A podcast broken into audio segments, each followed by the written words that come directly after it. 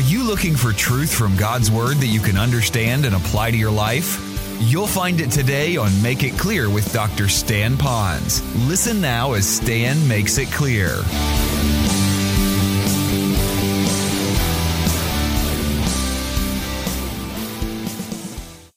Listen carefully. If you don't know Christ as Savior, you're having this unusual tension going on inside of you. You're saying, I know I, I can't do this, and yeah, I, I, got, I got the Lord, but this sounds really heavy duty. I don't know that I can do all of that. That's a heavy burden for me to be able to do this. I, I wanted to, but, I, but it just sounds so confining, and it's going to be so puritanical, and there won't be all that, that love that I want to have in this thing. And you're struggling with it. Others are saying, you know, I'm coming to the point that says, I've wrecked so many times. I've left so many wrecked cars behind me. I have bruised so many spectators in my life and my relationships. I've got to start over somewhere. And I'm just pleading you that you would understand. Watch this. And I say this as if I was on your lanai and I'm hugging you right now. There is no other way to have the relationship God wants you to have apart from Jesus Christ loving others through you, just as he loves you and me. He is the solution, not a great solution or a solution. He's the solution. And so this is so new, you're going to have to walk through it. But there's also another difference, and that is there's a difference between the old and the new. The old and the new. Now, we talked a little about that before, but I'm going to open that up a little bit. In the Old Testament, when it said, love your neighbor, and then it goes, and you can read through all that in Leviticus, read through all the Pentateuch, and you're going to see all this do's and don'ts and do's and don'ts. And here's where it gets really interesting. When you get to Pentateuch, Torah, first five books Genesis, Exodus, Leviticus, Numbers, and Deuteronomy. Deuteronomy is like a, recapitula- a recapitulation of all the other four books. And at the end of it, chapter 28, it says, If you do this, you'll be blessed. If you don't, and then it talks about the most horrible discipline or punishment, consequences if you don't, is here. So when you look at the law, the law mostly motivates us out of fear, guilt, fear, judgment. Is that bad? No. That's what they did in the Old Testament. Jesus says, This is a new commandment. And now he adds to this, Do this as I've done this. Now watch now. He does it because he loves us. How did he love us? He went to the cross. He loved us even though we're sinners. Yes, we're under condemnation already. We didn't choose to get condemned. We were born already condemned. And he said, Now I want to get you out of that. I love you that much. I'm going to try to take you away from that. Now we do it not out of fear. We do this thing out of love. That's new. In addition, this is new for some of you. Some of you might be in a relationship now that is not wrecked. You're not in the pits yet, but you're driving this relationship and you feel like it is stale. It's like other cars are zipping right by you and woohoo, woohoo, yeehaw, and you're just driving along. You're just saying, you know what? It's just same old, same old, same old. I'm just there's just it's just it's just not going anywhere. It's not rich. It's not what I thought it would be. I'm going to tell you there is something new. That new thing is to go back to Scripture and to enter into that relationship again with Christ's love for that person through you. So even if you're a Christian, it can go stale. But even as a Christian, you can go back to this. That's what the word repent means. Change your mind, go back to this. And I'm going to tell you then, it's going to put a little bit more spark in that relationship. Now, let me give you a caution. Some of you might say, wow, that's great. I'll go back to Scripture now. I'll do this, and that'll make sure that my marriage is like it was on honeymoon night. That's not necessarily the case. What it will do is take that relationship that might not change but it will give you a greater reason or purpose to be in that relationship. So now you don't feel like you are trapped in prison and going down into a black hole. All of a sudden, it gives you a greater reason for why you're there. And it gives you that fulfillment that you really want to have that even sex can't at the end of the day for your life. And that's why this becomes something new. Notice, if you will, if you go a little bit further, I put a little box there, what a new love kind of looks like. Love needs an example greater than itself. It says, even as I have loved you. You have an example. Christ says, if you want to do it, here's how you can do it. Next, it says it needs a foundation stronger than itself. He says, as I have loved you. Look up here for a moment. You need to understand the context. Jesus is alive. He has not gone to the cross yet. He is now speaking to his guys. He says, As I have loved you. So, what he's really saying is, I've loved you all along. I'm going to really ultimately demonstrate my love for you on the cross, and that while you're yet sinner, I'm going to die for you and rise again. So he says, the whole foundation of who I am is nothing but love. Your foundation is not just saying Christ died on the cross, your foundation is all of Christ. It is all about him. And Christ is from Genesis to Revelation or from index to maps. It's all over Scripture right here for you. That's your foundation. And it's stronger than ourselves. And then finally, it's a purpose higher than itself. And by this shall all people know that you're my disciples. Now, this last part right here, I'm going to speak to, to all of you, but I think there might be only a few of you that will grab this. And so I'm going to throw you the biggest challenge in front of you right now. I want to toss this in front of you to see if there's any of you that are going to be that little bit, you're going to take a little bit broader step forward. And here it is I can love my mate when they're quick to warm up. I can love my mate when they're slow to warm up. I can love my mate even at times when they're sandpaper. But can I love my mate when they abandon me, when they do not meet my needs, when they betray me? Now, watch carefully. When Christ was betrayed, it wasn't just that Judas went out and talked about Christ to others and gave him a bad report and showed a lot of disloyalty to Jesus and turned a lot of people against him that weren't going to be friends with Jesus any longer, invite them to a luau.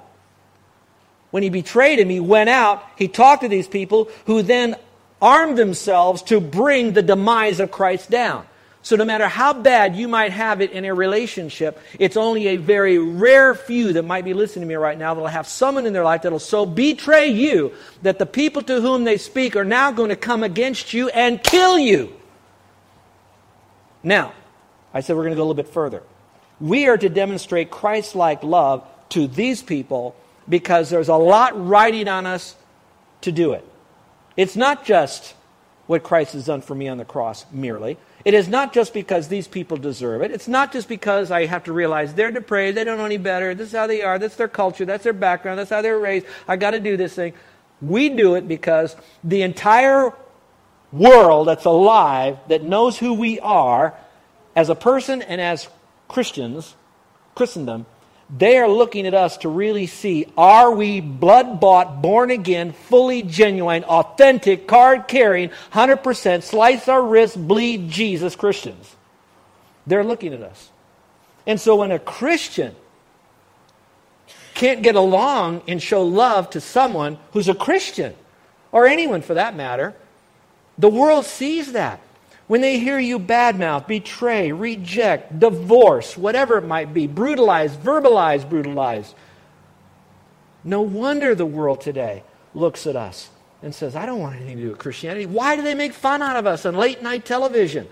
Or go to Blaisdell and they bring in the comedians and they somehow throw a zinger out at Christians and for what we are. It's our fault in many cases. And so that's why we have to be careful of this, to realize that our power is not of ourselves, but it's of Him. Well, let me end by giving you four marks of a loving, as I love you Christian. Number one, we fellowship with one another as Jesus fellowship with His Father. I've got to bring this to a close, but let me just give you this quickly. Please, folks, listen to this. I want to give you something that's pretty heavy now, so listen real carefully in the context of 1 John chapter 1 verse 5 through verse 9 so to speak, you're going to find in that context you're going to see God the Father, God the Son, God the Holy Spirit implied or specific in that passage all in the light. They're all light and they're in the light. That means they have connection to one another, they're in fellowship, there's no um, breaking apart from one another, they're all in perfect harmony. Then it talks about we are to walk in the light as he is in the light. Now where this breaks down is that Jesus is the light, but he also can walk in the light. God is the light, but he is also in the light. And I can't explain it. That makes him God, and I'm okay with it because if I can explain God, then I don't need the Bible, I don't need the Holy Spirit. It's a man made religion. All right, so that's him. Then he says, We are to walk in the light with one another, the context says, as he is in the light. And so if we can walk in light with one another, it's only because they are walking in light God the Father, God the Son, God the Holy Spirit, all together. And so the mark of a Christian is to demonstrate the unity and the harmony of the Godhead in how we can love one another people and live in harmony with them. Number two, another mark of it is we forgive one another as he forgives us. Look at Ephesians chapter 4, verse 32. It says, Forgiving each other just as God in Christ also has forgiven you. I love that. Just as, just as, the as I principle. I'm to forgive them just as I forgive them.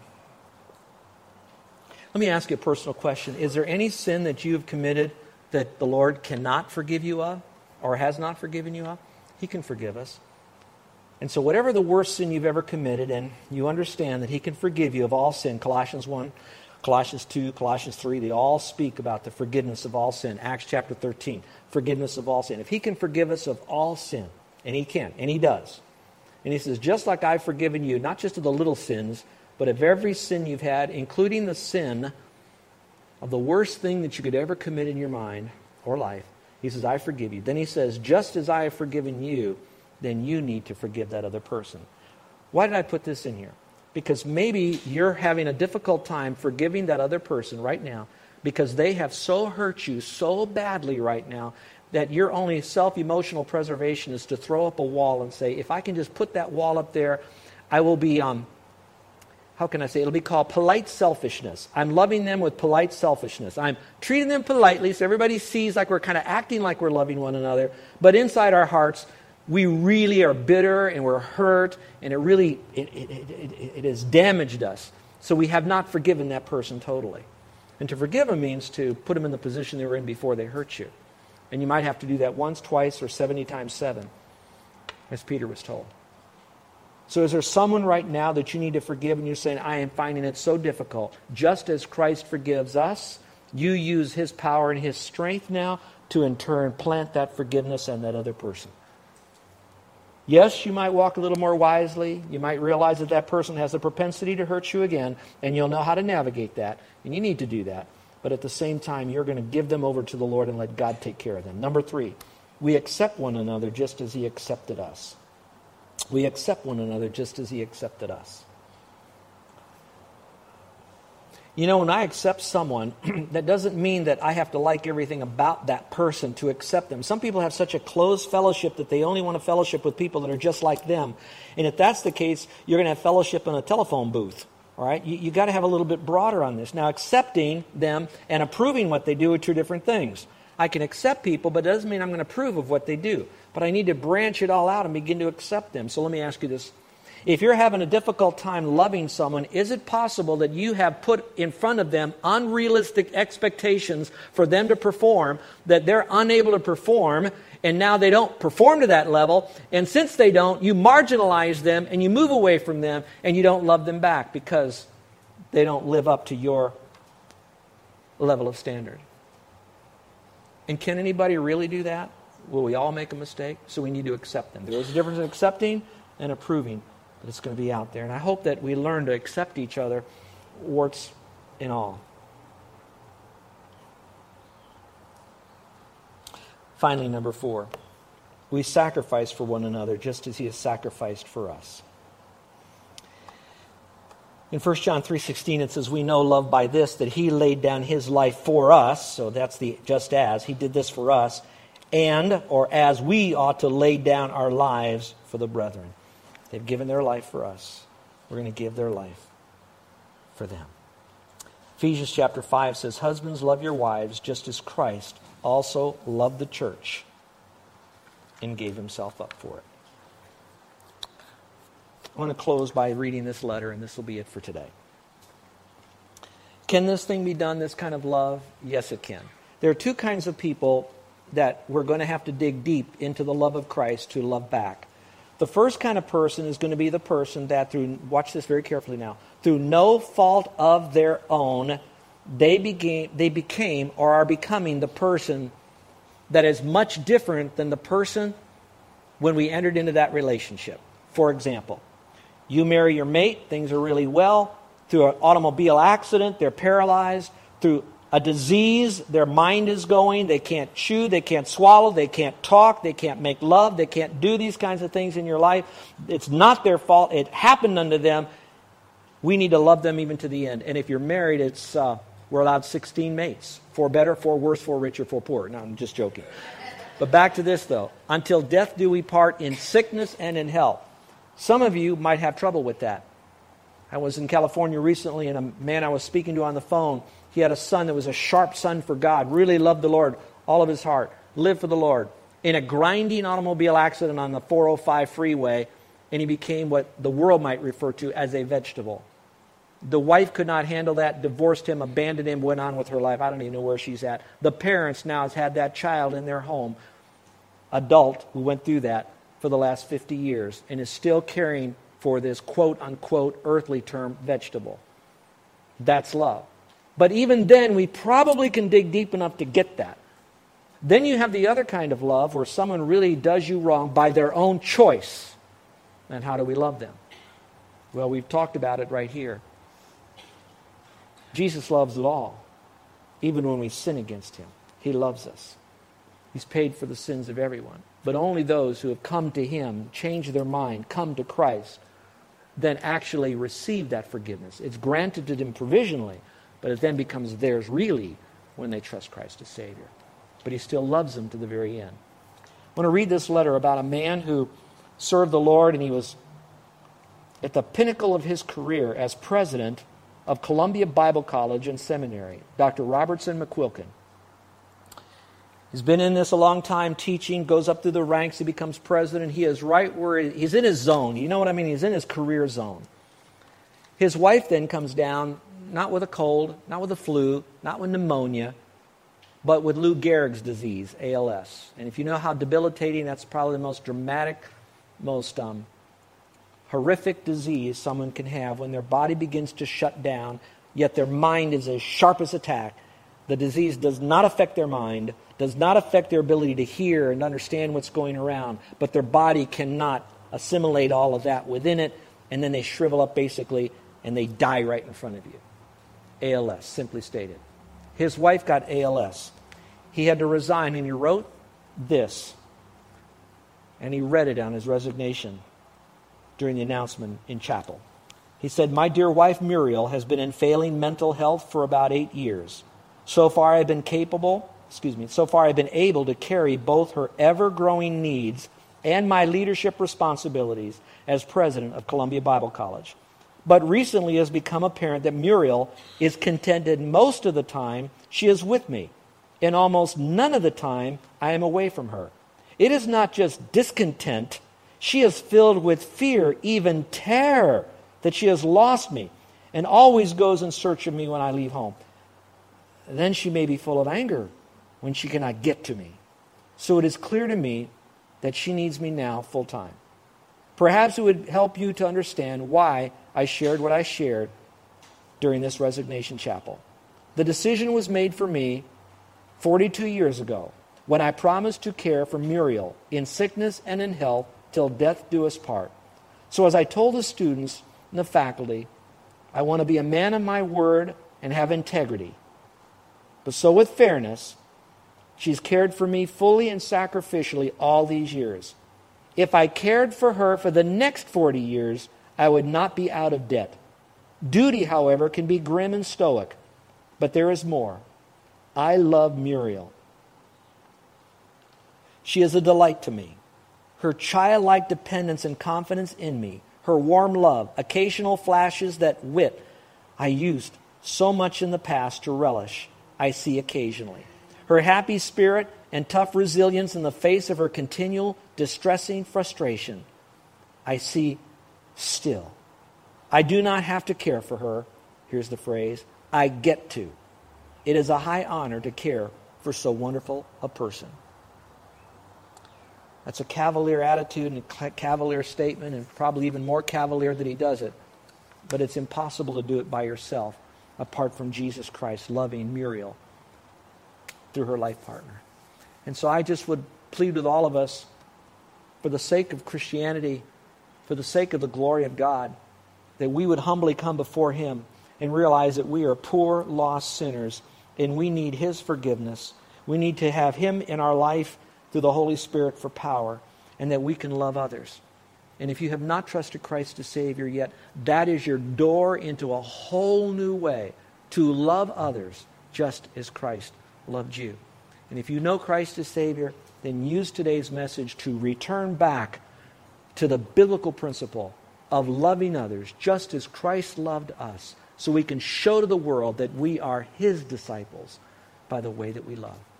Would you bow your head, close your eyes, and I'm going to give you a few moments in the privacy of your own mind and heart for you to maybe settle, first of all, your eternal destiny. God does love you with an everlasting love, and He demonstrated through Jesus Christ. And how did Christ love you? He stretched out His arms as they were being nailed to a cross. He was lifted up for all to see. And then He chose Himself to die because He knew that His death and resurrection was the only satisfactory payment for your sin so that He then, through God, could forgive you.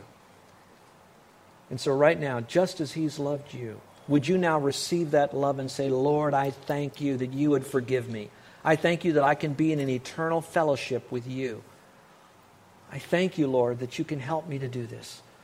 And so, Lord, right now, I'm responding to your conviction that I'm trusting you as my only hope for heaven. And yes, as a byproduct, I now have a unique, indescribable ability to love others by forgiving them, by entering into a fellowship with them, by accepting them the way they are, and by sacrificing whatever it takes because it's not about them. Lord, it's all about you. And I want to do it to bring glory to you, my Savior, my Lord the one who's forgiven me. Is there anyone in here today that's at a point in their life that you're willing to say, Lord, I know I've done things wrong. I know that I need to be forgiven.